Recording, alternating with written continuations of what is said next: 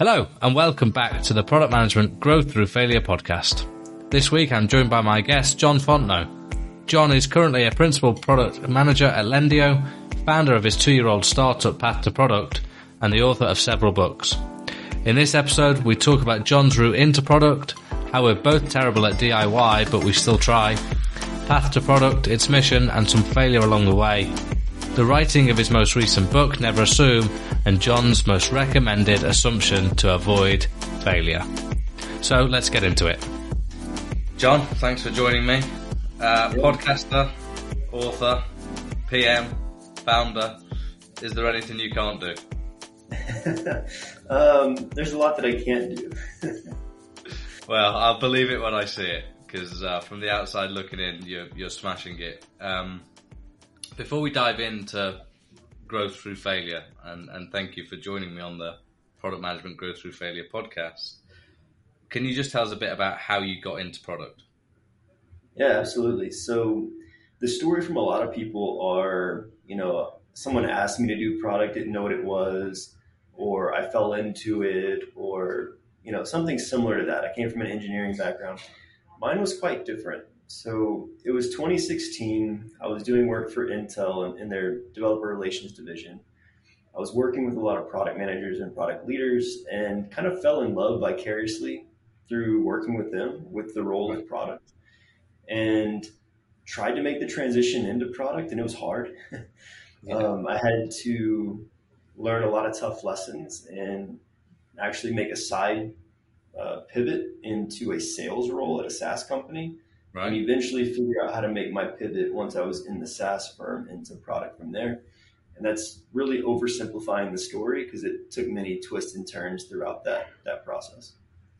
Yeah, that, that's really interesting, actually. I guess there was some bumps and mistakes and learnings throughout all that. You, you're right. I think it's a, a common story. I, I mean, I fell into product. I am I am that guy, right? I I took a graduate job. I landed on a graduate scheme in a SaaS business that had just been acquired. The product manager left. They were small. They went, hey, you want to give it a go?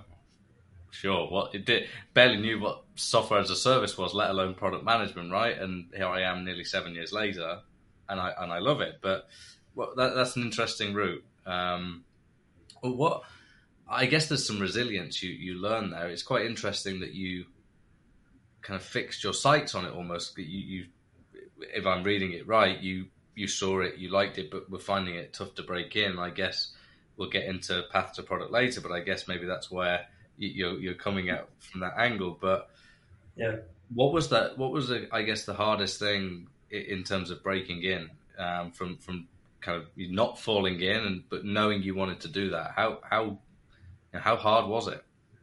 Yeah, I mean, the, the hardest thing was just the, the ambiguity of it all. I mean, if I could try to unpack it for a little bit, it, you're sitting there wondering, is it a is it a gap in skills? Is it like, is it a gap in education? Like, you really don't know where your gaps are because there's no roadmap to get there, right? Mm-hmm. Like, to be a project manager, it's pretty well known.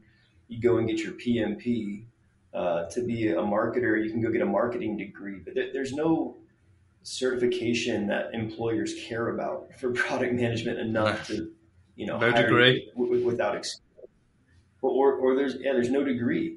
Um, some some universities are, are building product curriculum now, but it's still really early days, and and who knows if employers will even recognize it as uh, an alternative, like a viable alternative to experience. Yeah, and so um, that's kind of where I was. It's like, do I need my M B A? Do I need to take a bunch of courses, get certifications, um, and, and like just trying to figure out where my gaps were. And, and it wasn't until I started asking those questions to recruiters that I started getting insight of where my gaps actually were. And it had nothing to do with the skills that I actually had and acquired, because I was doing things like storyboarding and design thinking with our, our software partners. I was very familiar with technology, working with like Intel's R and D team, and how do we translate that into user value for our software partners. And so there was a lot of transferable skills that wasn't getting across the table, right? Getting lost in the applicant tracking systems. And um, and so I think that's probably one of the biggest frustrations. It was for me, and, and probably as more people try to get in from other roles or out of school, just not knowing the path to get there. And then secondary to that is like, what matters? Do I need to know how to write S Q L queries? Do I need to write how to, do I need to know how to code? Like, what are the actual product skills that I need when I start the job to make me successful? And so I think it's definitely a one and two part problem.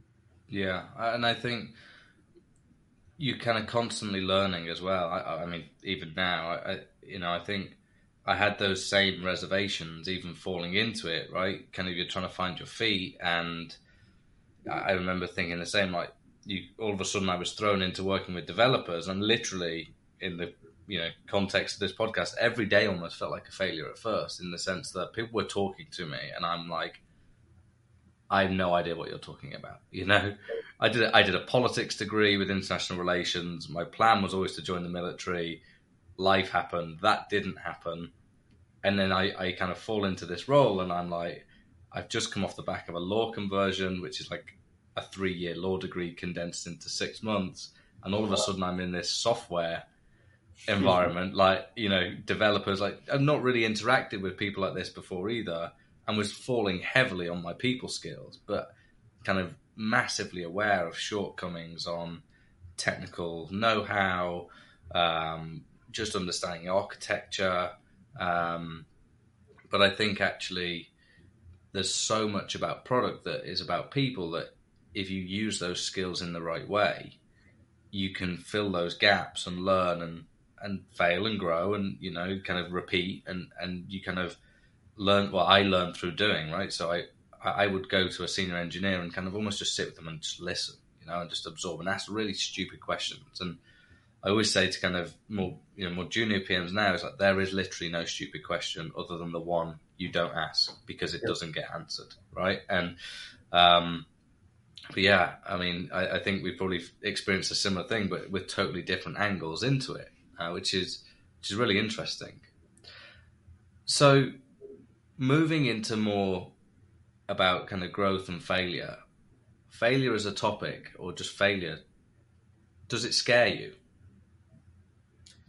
Um, it used to, but I, I guess early in my career, I, I didn't know what I didn't know. And so I asked a lot of those dumb questions. And um, like I remember certain times where I, I would wait and try to like perfect this assignment that I had to turn in, or this, you know, uh, deliverable that I had for, for management. And it never failed. No matter how hard I tried, something was always wrong. Yeah. And so, so something clicked very early where almost kind of like software iterations where you want to get it out early, get feedback and improve. And it just kind of sat with me that, well, two things happen if we don't try to go for perfection. We get feedback faster and we're seen as reliable because we're delivering something, showing that we're being proactive, and then we're actively soliciting feedback. And so I'd say pretty early in my career, I was pretty afraid of failure. And I think at times it comes up whenever the stakes are high, that I don't want to fail. I think naturally we're people that want to succeed. Um, so I, I do think there's a constant reminder we need to give ourselves of, um, you know, we're, we are not perfect. People are not perfect. Products are never perfect. And so expecting that of ourselves is um, a little irrational to some degree.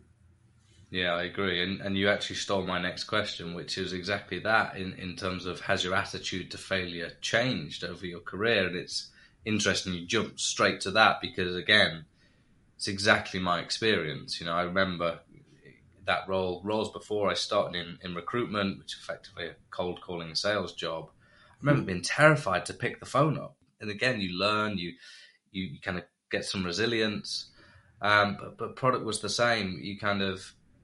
someone says, hey, we should do this. And so you kind of lock yourself away, like really hammer and chisel, trying to get it perfect. And you pass it over, which in your head is perfect because you've kind of locked yourself away and you end up getting feedback that maybe isn't quite there. And you kind of, I think you take it harder at that point, but mm-hmm. you start to kind of click that, okay, if I, if I maybe open this up and say, hey, what do you think about this earlier? Get the feedback in, edit, test, adjust, and then go again. You kind of, like you say, that iteration process with everything kind of helps you to learn as you move along, as opposed, it's, I guess it's classic agile waterfall without getting into processes, right? But you know, yeah. waterfall, traditionally lock yourself away, you test it at the end and hope it doesn't break, whereas that iterative process with Agile, and we definitely won't get into into that today, because uh, we'll we'll have a, a Twitter um, army after us if we if we talk too much about process, I'm sure. Do, do you have the same attitude to failure outside of work, or, or, or learning from failure outside of work? You know, I, I try to. I have a family. I'm married. I have two kids, and um, I don't know, the way I grew up, uh, I've always been kind of the mentality that I'm the one that's supposed to provide and protect, and and those things that, that come with being a husband and a father. And so, you know, I, I can be hard on myself sometimes. Where like I'm, I'm I'm not the most handy guy. Like I work in a very white collar job, and I wish I had more skills with my hands to fix the car, you know, fix things that break in the house. And um, so I think some of that crosses over from professional life to personal life, where there's a bit of imposter syndrome, where we, we put these expectations on ourselves, and when we can't do it or can't get it right, it's like, you know, what, what does my wife think of me? What do my kids think of me? Kind of thing.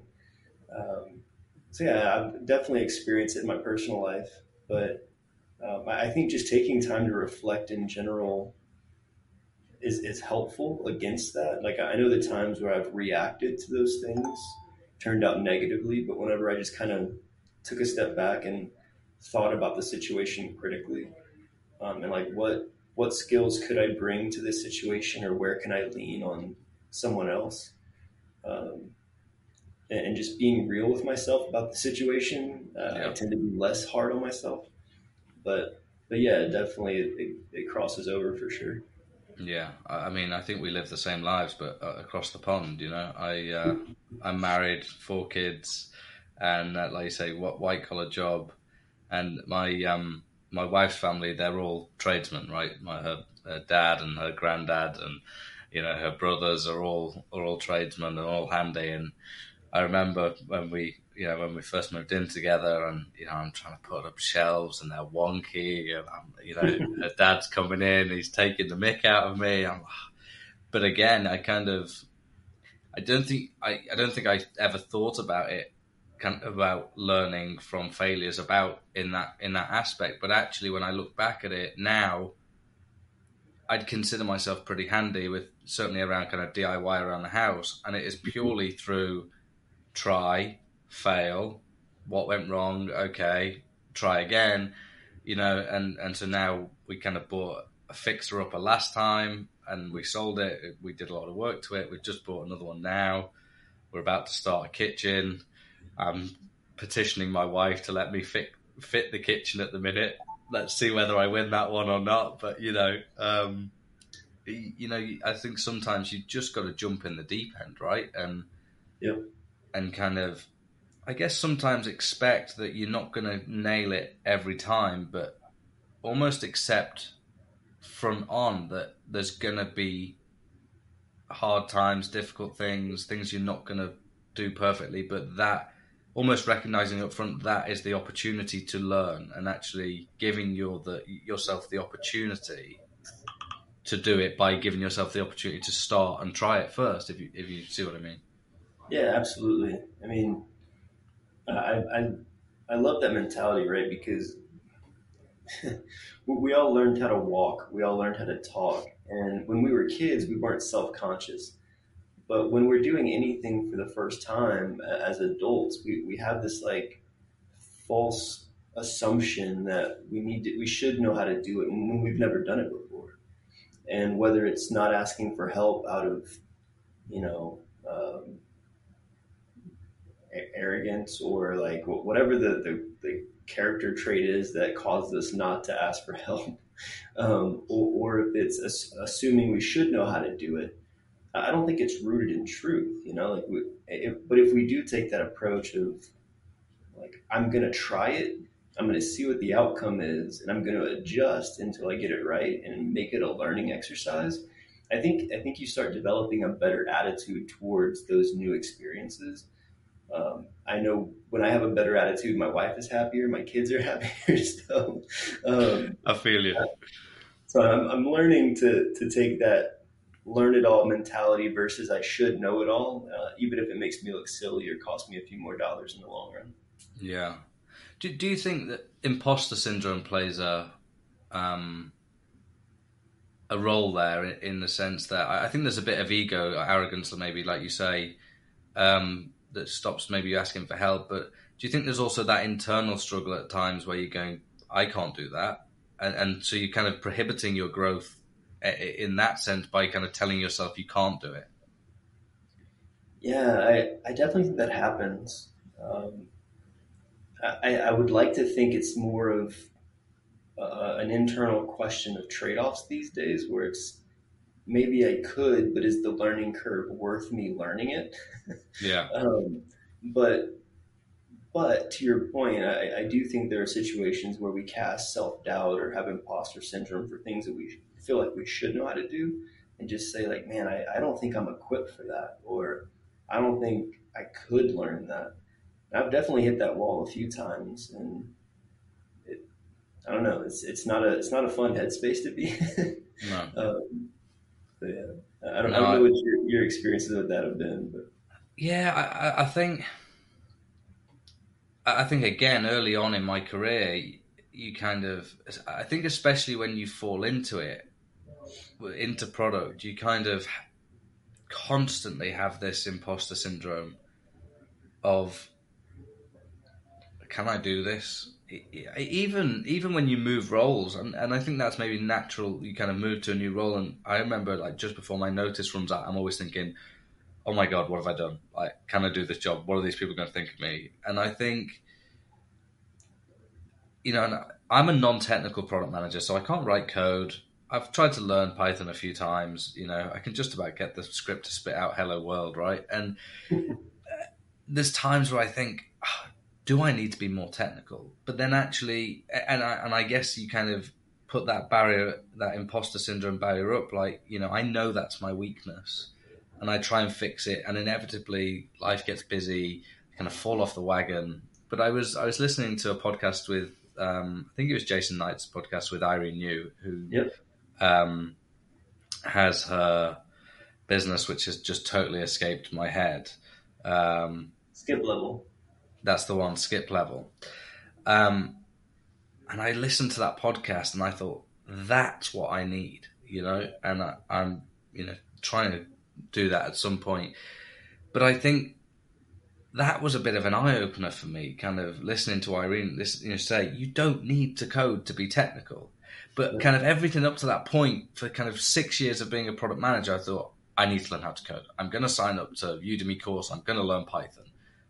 Not even know whether Python is the best language to learn for what I was trying to do, right? Um, but I, there was always just that barrier. And I think maybe as well, it interests me, but it doesn't really kind of grab me in enough as well. And then I start to question other things surrounding that. So, yeah, I think imposter syndrome can kind of prohibit your growth um, and stop you from maybe jumping in deep end at times. But I think generally I'm pretty good at just throwing myself off the diving board. Um, and, you know, like even with the D I Y and things like that, right? I try. Um, but there's definitely times where I've failed. And um, I think sometimes growth doesn't always have to be in the right in the same area, right? So mm-hmm. That example of being technical, right? I've learned, I've tried to learn Python a few times. Okay, failed. Actually, like I said, listening to Irene, that's not the thing I'm trying to do. I'm trying to become more technical, but actually I'm doing it in the wrong way. And so the kind of growth opportunity there was not necessarily learning to code, because actually learning to code doesn't really bring me anything for, from what I need it for. Yeah. Being more technical, that is what Irene is talking about and what she's doing with Skip Level, is what I need to kind of bring into my job to improve me as a as a product manager and kind of push on and um, be more technical, you know, uh, it, exactly how she puts it. So the growth opportunity is sometimes hidden, I guess is what I'm saying. Totally. Uh, it it kind of goes back to what we were talking about earlier with aspiring P Ms trying to make that transition, is you don't know what you don't know. And like, I think that's why it's so important to ask for help and to ask, people that have done it. Like, I know she gave some advice around like having someone technical you can go to and, and just ask questions to, like, what would be helpful for you if I knew this? Yeah. um, and, and kind of curating your own learning and, and leveraging other people's insights to do that. And I, I thought that was kind of genius advice. Yeah, I agree. I agree. So you, you wrote a book, which mm-hmm. is pretty cool, pretty big deal. Um, and congratulations. Um, I, I bought it very early. I was very lucky to have early access to it. Thank you very much. Um, I have a page folded down here, which is right next to me. And we're on page twelve of the introduction. And you say, some say you learn more from your failures than your successes. And I agree. That's why I've dedicated an entire book to sharing some of the costliest assumptions you can make.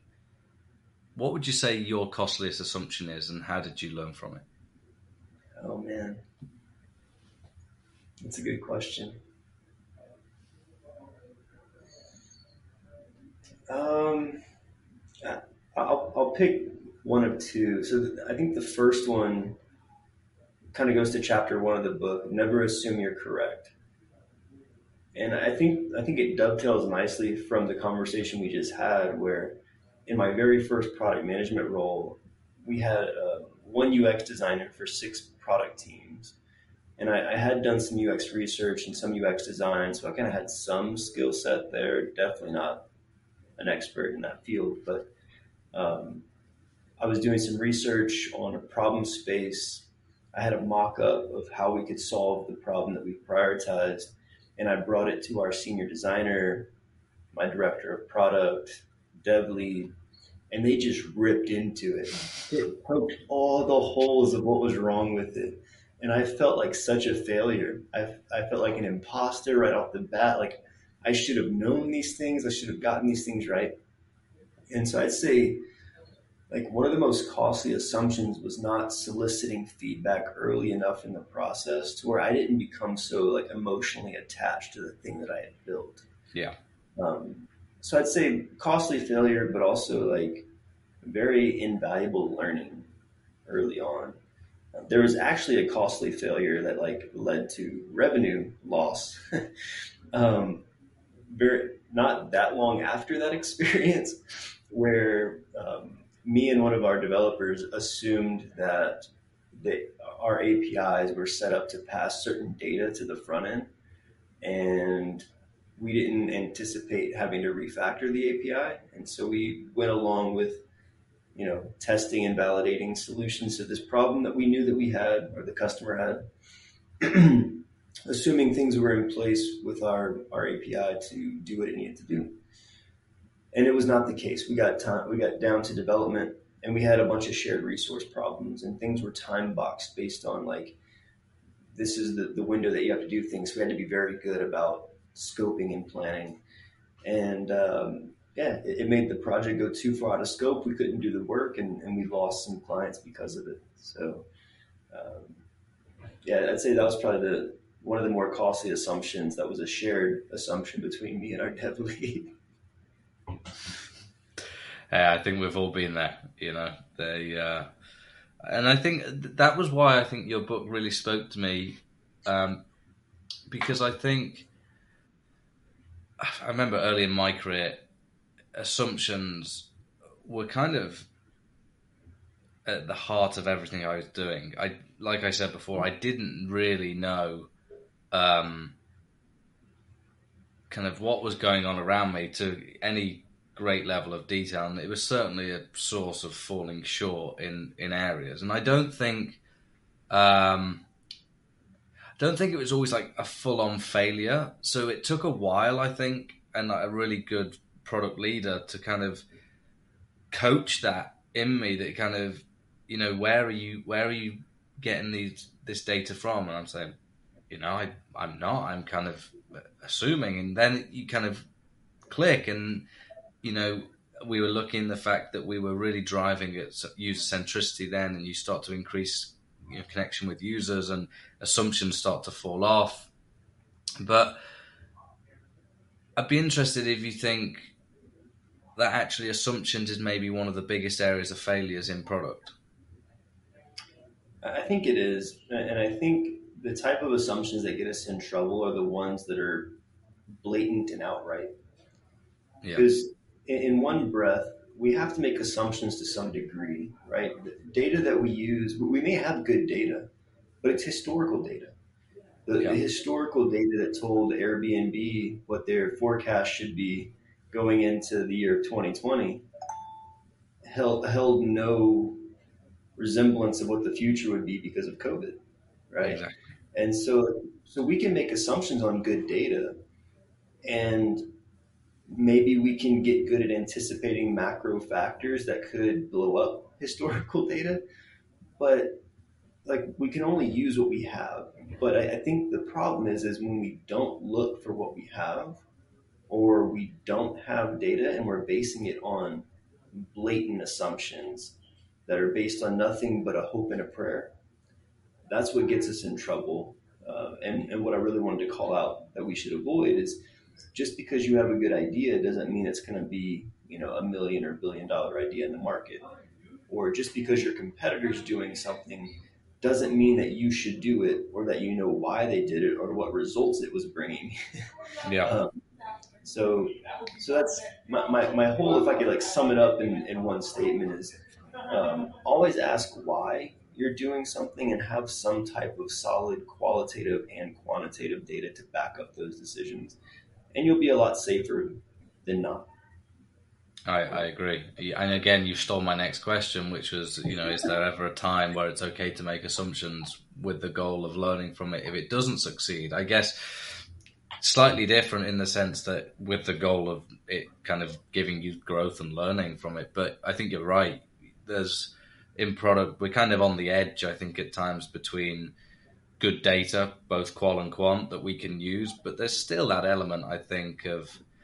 I think I call it gut feeling a lot as a product manager, that you kind of, data's great, and I, and I really kind of subscribe to data informed as opposed to data led, because for me, there's always that element of kind of gut feeling. Um, you know, maybe maybe some of the qual data is a bit stronger than than the quant data maybe suggests, and you kind of lean towards that.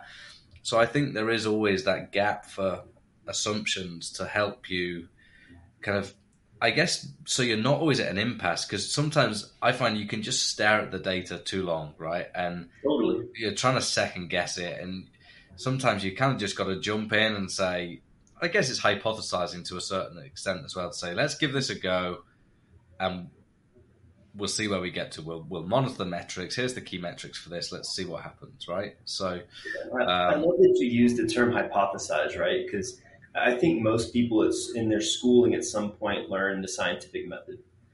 And a lot of times when we talk about product and we make we make it analogous to, to science or using the scientific method, we start with hypothesizing. But in reality, there's a step before that, and it's observation. Yeah. You don't make hypotheses from something you made up while taking a shower. Like you, mm-hmm. you, you need to make an observation, whether it's with a client qualitatively, quantitatively through data, whether it's, you know, metrics that you're looking at or usage analytics or whatever it may be.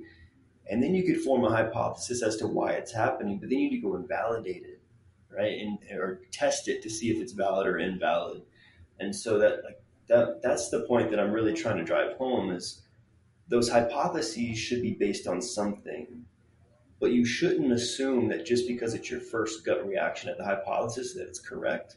You should go do everything that you can within reason, resource, and time constraint to go and test those assumptions based on the level of risk that they carry.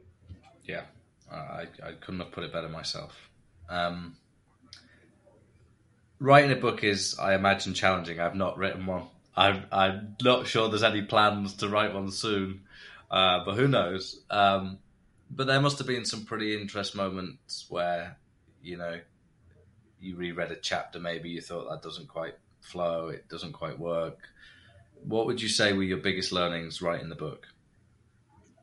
Oh, man. Um, I'll jokingly say that I shouldn't have written it because every time I catch myself making some of those same assumptions, I feel like a big hypocrite. um, but, but in the actual writing process, um, it, it was just trying to validate, like treating it like a product, validating that I had the most resonant and impactful topics. Um, I think some of the topics even changed that I was going to go with. I don't remember what they were, frankly. Yeah, but um, yeah, but like, got thrown away. It's like trying trying to make sure that it's something that would be valuable, right? And that it, that would resonate. And so I'd say, like any product, I, I try to treat the book like a product where I'm not trying to like exclude my own thoughts and experiences, but include others as well, and, and kind of learn, use that as an opportunity to learn from them, but also make sure that it's something that's going to be representative of the people that actually read it, so it resonates and it, it can be beneficial to a broader audience. Absolutely. If you could pick one assumption out of the book and kind of pass that on to a new product manager, say, what would your one be? I know what mine is. What? What? Let's see whether we get the same. What would yours be? Um, it would be chapter seven. Never assume okay. that you're aligned. Um, Ooh, and I, because I think that one takes care of a lot of things, right? Like if, if you're if you're trying to assume that you're, or if you're trying to avoid assumption that you're aligned, you're naturally going to put yourselves in position to get your own thoughts challenged, um, get. Uh, get challenged on the assumptions you're making around development, revenue forecasting, et cetera, and so on. And, and I think it's the hardest to get right, because we could lock ourselves away, like you, you mentioned earlier, and try to make decisions, whether it's by ourselves or with our immediate product team. But at the end of the day, like you could develop the best product, but if no one knows that it exists, if no one knows where to get it, how much it is, and how it's going to benefit them, the product doesn't matter to the market at all. And so yeah. you need other people in the company, sales, marketing, support, to make your product successful. And if you're not aligned on what that thing is, your chances of success diminish greatly. Yeah, that's a great one, actually. Um, and I think you articulated that really well. And I think I was going to say mine is actually your first chapter, Never Assume You're Correct. Um, Because, but I think I think you've articulated within Chapter seven and, and Never Assume You're Aligned, actually, that there's an element of, of Chapter one in there, right? You know, you, you can't go into the, those alignment meetings just kind of bull in a china shop, right? That it's my way or the highway, right? That That's not alignment, right? Um, yeah, it'll but be I think the highway. It will be the highway, yeah. I, I, I think for me... Um, Yeah, Never Assume You're Correct. I think going back to kind of early career, that one spoke to me um, in the sense that because I didn't know what I was doing, because I was locking myself away thinking things were perfect, you know, it was so easy just to think I was right all the time. Um, and, and, you know, certain organizational structures, maybe sometimes you don't get that feedback at an early enough stage and you kind of just blunder on. And then at some point, you know, it kind of all comes tumbling down. You go, wow, I got that really wrong. You know, um, which is from a from this podcast from growing from failure is a great thing. But, you know, there's then obviously rebuilding to do. And um, yeah, that one really spoke to me. But I, I, I think that never never assume you're aligned. You know, so much of taking chapter one into that is a big part of, of that and, and kind of driving forward together. And I think one, one thing I talk about a lot um, in, in my day job is, Um, from past experiences, there's sometimes an us and them mentality between product and, and development. And I yeah. think, you know, never never assume you're aligned. Obviously, there are different areas of the business and product endeavor just a, a part of it. But actually, I think a culture and, and driving a one-team mentality can help so much with alignment. And, and it doesn't mean to say that you have to negate it and that's it. It's done because we're one team and, hey, you know, everything's all sunshine and rainbows. That, that's not what I'm saying. But, you know, it, taking that bit out of it actually creates the space, I think, to to find the alignment. Yeah. Much easier. I agree with that. Last one on the book. Um, you called it Never Assume, ten Fatal um, Assumptions Great Product Managers Never Make. would you say every great product manager has made those assumptions and learned from them to become great? And, and it's a bit tongue-in-cheek because we continue to make we continue to make those assumptions, especially as we grow in our career. We get yeah. we I won't say we do get, but we have a tendency to want to get lazy and feel like we don't have to go through the rigor of certain processes, or you know, we become experts in our field and we rely on our instinct and gut a lot more. And I, I just think it's natural for humans to get lazy about things. And, and some of that is the rigor behind our decisions. And it leads us to making those assumptions again that get us in trouble. But, um, but to your point, like, I think if we can keep those, keep those things at the forefront of our mind to avoid making those assumptions, then, then the outcomes will be great. Yeah, I think that's a really interesting point about, um, I guess it's complacency, right? Mm-hmm. Um, and I, I think you're right. I think as you as you kind of climb the ladder, you know, you spend longer in, in the field, you almost catch yourself sometimes, right, and go, oh, what am I doing? You know, or, or, or actually you don't catch yourself and the kind of failure happens again and it's like, What what are you doing? You know, how did I make that mistake? And it's definitely through complacency. Maybe trust your, you know, going back to talking about gut, it's certainly a factor. But sometimes if you put too much on it, we can all be wrong. We're human, right? And and when you, when you fall on those assumptions too too much and you lean on them, sometimes you you get it badly wrong. Yeah. So you're a founder. You started Path to Product. Um, can you tell us a bit about the vision for Path to Product? Yeah, uh, the, the vision actually started before Path to Product. So me and a buddy who's a full stack developer, he's, he's my neighbor. Um, we actually started a company called Job Ready. And, and the vision was that anybody without experience in a role should have an opportunity to get their shot at that role. And obviously that's a That, that's a big thing to chew off. um, and so some life happened and it led to um, needing to figure out how we're gonna, we were going to get a product built, and decided through some advice to focus in on product management specifically versus trying to, you know, swallow the ocean. And I thought it made sense because it's one of the most ambiguous career paths to get into.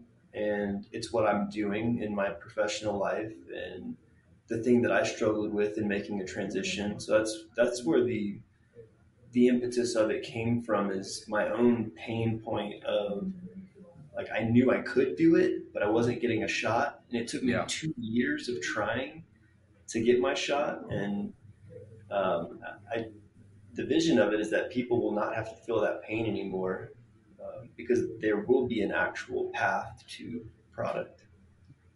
Well, uh, well how eloquently put. That's that, that's good. You know, actually, I had a call the other day from a friend who was talking about a very similar idea of, of your original idea uh, of okay. how do you get started. Mm-hmm. Um, whether he does anything with it, who knows? You may have a competitor in the market. Um I know from starting a side hustle myself and uh, as a failed founder, there's a lot of learning and a lot of growth that you get from the experience. Um, what would you say your biggest kind of failure and growth opportunity in Path to Product has been so far?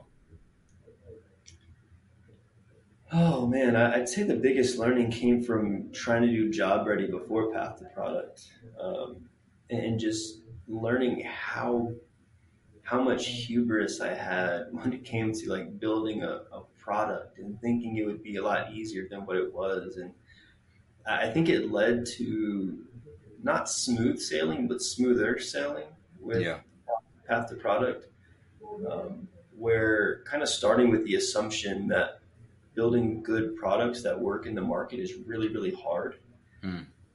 Um, and, and basically the first nine months of Path to Product, there was no product. It was completely concierge, trying to test out, you know, what, like the, the hypothesis that we had to start with was there has to be a common thread in product management that Like there's a certain set of skills, hard skills that, that hold true regardless of what geography you're in, industry you're in, company. Like people say product management is different everywhere you go. And I think that's true, but I, I think it could be cultural, it could be procedural, but I, I just had this feeling that there had to be a, a common set of skills that, that held true no matter what. And so that was the first bit of validation, was trying to figure out what those were. And then could we actually package a learning opportunity and a teaching opportunity for those skills in a way that you don't just hear it like a, your typical Udemy course, right? You yeah. hear it, you see it being done, and then you go do it yourself and you document it so you can prove it. Yeah. And that was, that was the first thing we were trying to, we were trying to prove out.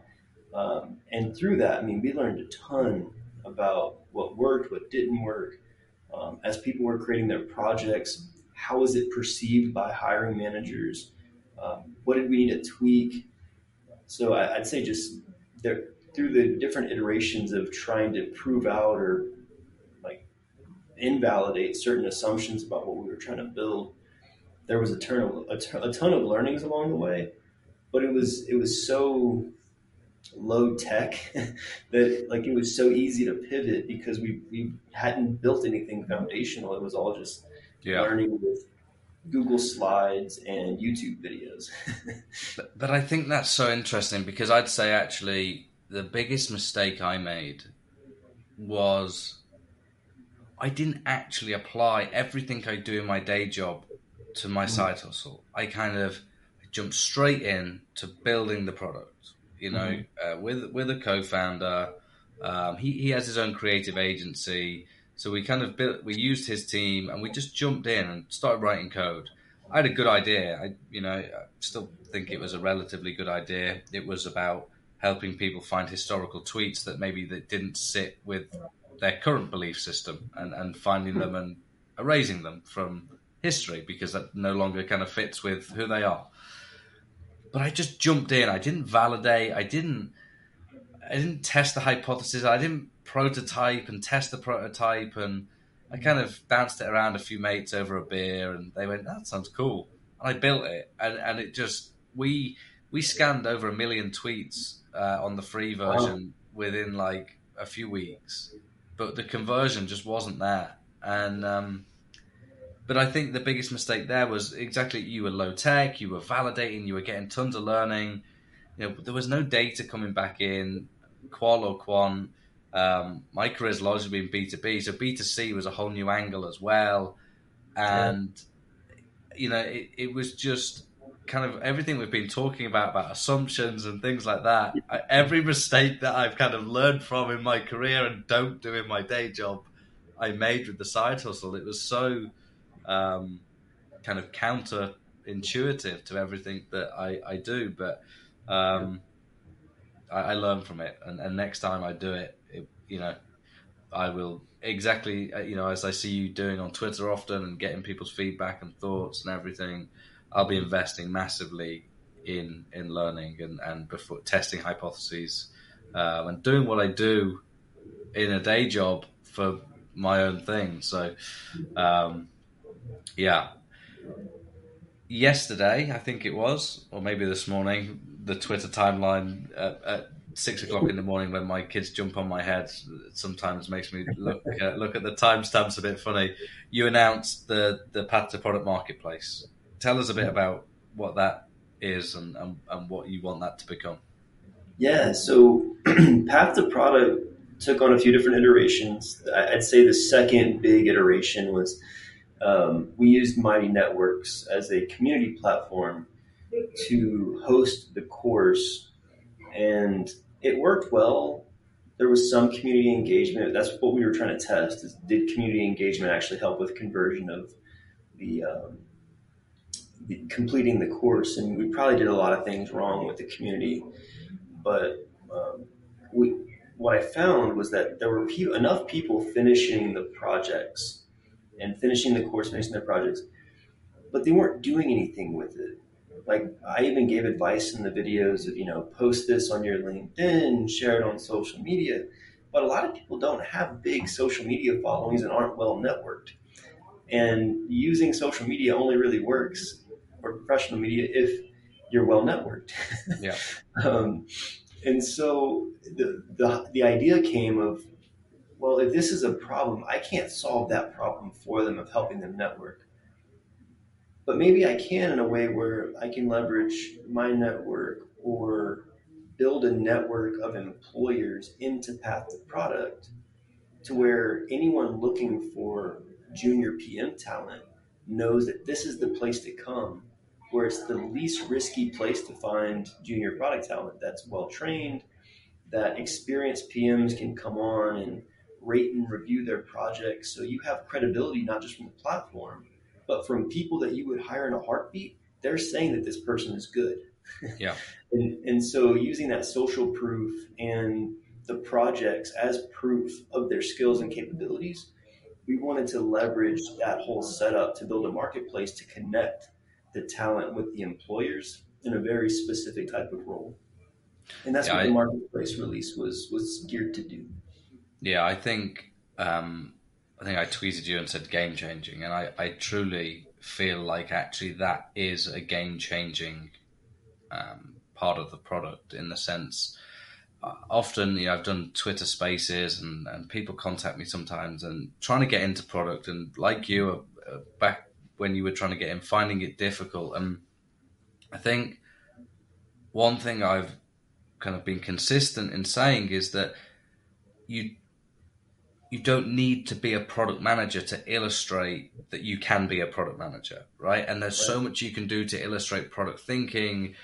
And I always say to people, do you have a product idea? And sometimes they say yes, sometimes they say no. I said, okay, you don't need to go build it, but go go get in the problem space, do the research, you know, understand how you might solve that problem, you know, learn how to use Figma, throw some wireframes together. It doesn't have to be amazing, but actually show you've thought about it. Or if they say no, okay, what's your favorite product?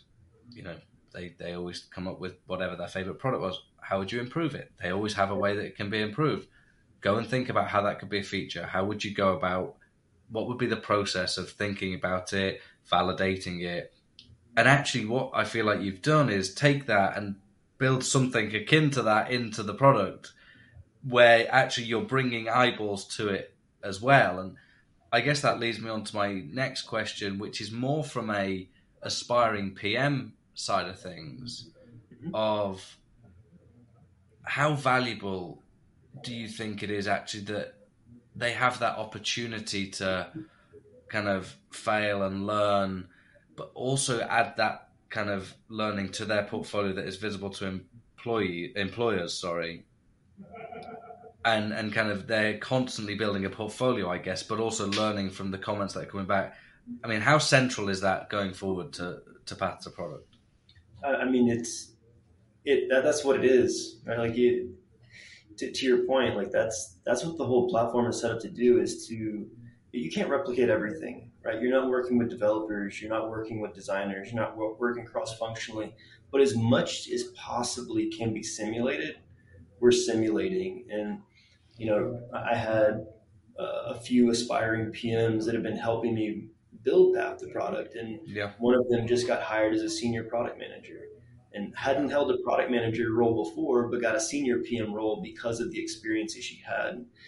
And I just think it's powerful as, as we put these projects and example projects in front of hiring managers and saying, like, this person did this without any experience other than what they got here.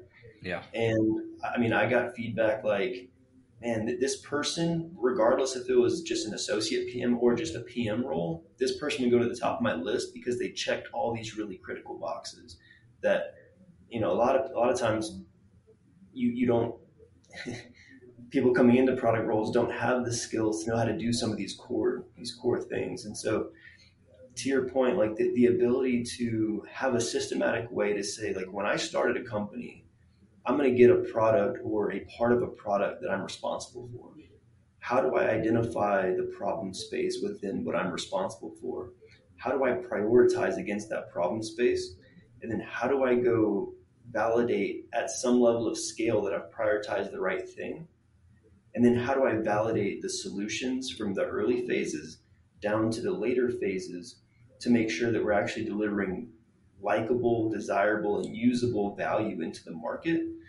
And then how do I make sure that that's ready for, you know, collaborating with the design team in real life, but how do I make sure that's ready for design and ready for development um, through like detailed requirements at the end? But also there's a part in there where um, I, I kind of teach what are some of the core things that your cross-functional stakeholders are gonna expect or want to know from you? And then how do you present that information early on to them and, and get practice conveying that message to your cross-functional peers and anticipate, based on what we're launching, what departments would actually care about this? And then how do I speak to that thing that I believe they would care about in a way that can help solicit conversation to make sure that we're aligned going into the launch? Yeah, that sounds good. And I think, you know, I think you touched on a few things there, you know, landing on the ground on day one, and certainly something I learned very early on. And like I said at the beginning, I lent hard on my people skills uh, right back at the start of my career, and still do to a certain extent. But that ability to kind of um, change your message, the same message, but put it into a different context for those different stakeholders cross-functionally, and, and make sure that you're delivering the right message at the right time is so critical. And I think, you know, the aspiring P Ms that are coming onto Path to Product are, are getting that in abundance through those um, uh, tasks or, um, you know, the, the, those exercises that, that, that are set through that. So great job. I think, I think the mission and the vision is, is fantastic. I, I, I'm a massive supporter in it. I, I think regardless of um, kind of what people's backgrounds are, I think everybody has the ability to learn.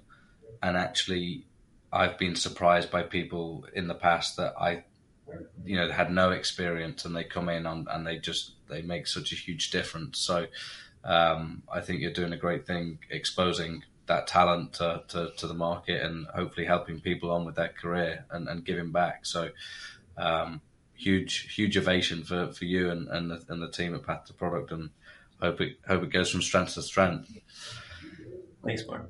No problem. So, last on, on the agenda for today is is what, what we call Pay It Forward on um, Grow Through Failure podcast. So, um, a previous randomized guest has, has left their um, advice for how how you can grow through failure or adversity, and the advice on this one is to take ego out of it, a topic we've talked about today, and allow humbleness to find the root cause of the failure to allow for true growth. So there you go, John. Take that one away with you. I think you're probably one of the most humble people I've I've met anyway, but um, I know that through all your endeavors, you have had adversity and learned from it. Um, thank you so much for your time. This has been fascinating. Good luck with it all. Like I said, big supporter across the pond here in the U K. Um, Before we go, where can people keep up to date, all things John, Never Assume, Path to Product, and everything you're going to go and do in the future?